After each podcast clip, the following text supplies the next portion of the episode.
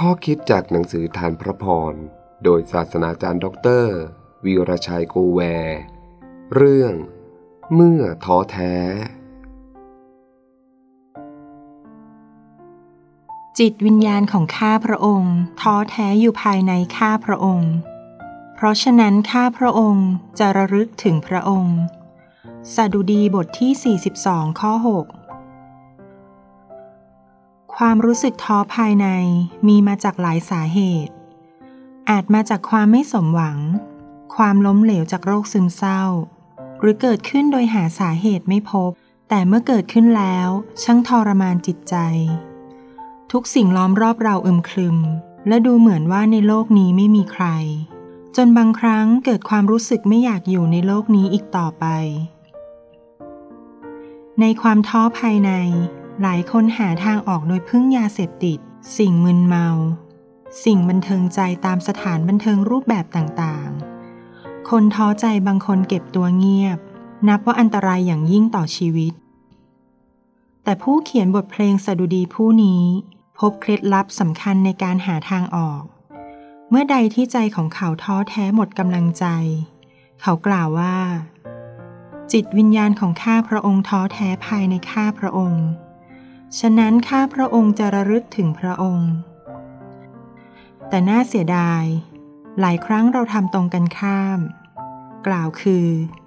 เรามักออกห่างจากพระเจ้าในเวลาที่เราท้อแท้ใจ นอกจากทำตนห่างจากพระเจ้า เขาเริ่มทำตัวห่างจากพี่น้อง ผู้เขียนสดุดีบทนี้ทราบดีว่า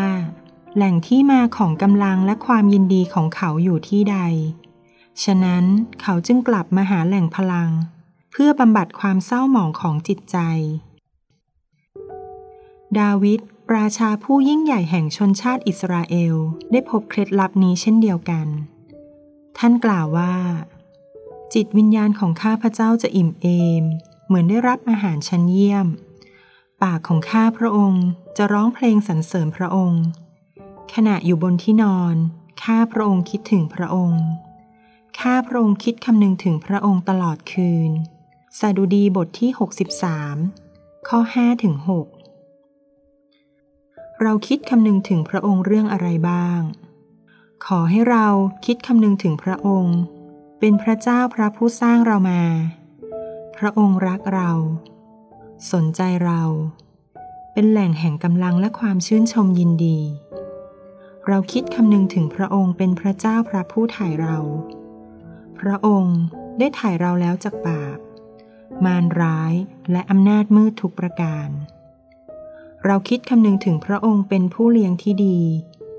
พระองค์จะนำฝูงแกะของพระองค์ไปยังริมทานน้ำอันสงบ และจะฟื้นฟูจิตใจของเรา จงเงยหน้าขึ้น ความอุปถัมภ์ของท่าน มาจากเบื้องบนจากพระเยซูคริสต์ผู้เลี้ยงที่ยิ่งใหญ่ ของเรา